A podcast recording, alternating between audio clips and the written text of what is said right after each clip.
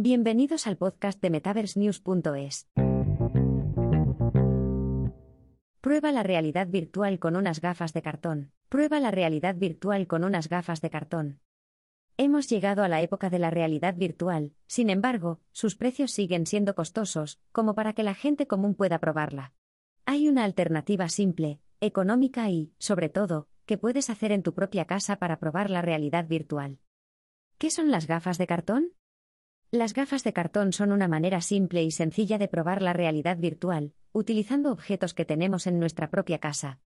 De esta manera podemos tener, aunque sea una probadita de esta tecnología, ya que aún puede ser muy costoso comprar unas gafas de realidad virtual de las disponibles en el mercado.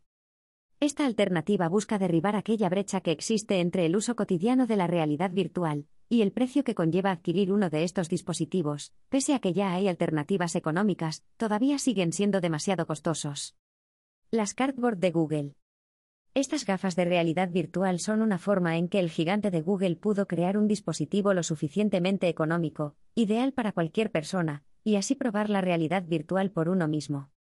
Estas gafas democratizaron la realidad virtual, la cual aún en 2022 sigue siendo solo para unos pocos.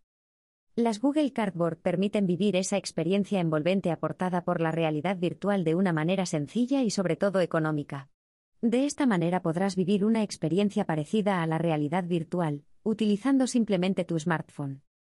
Construye tus propias gafas de realidad virtual. La alternativa de Google es muy buena económicamente hablando, pero si no quieres hacer el desembolso, o bien, no puedes comprar estas gafas en tu país. También es posible que construyas tus propias gafas, simplemente siguiendo un patrón que sirve a manera de molde, incluyendo las propias instrucciones de Google.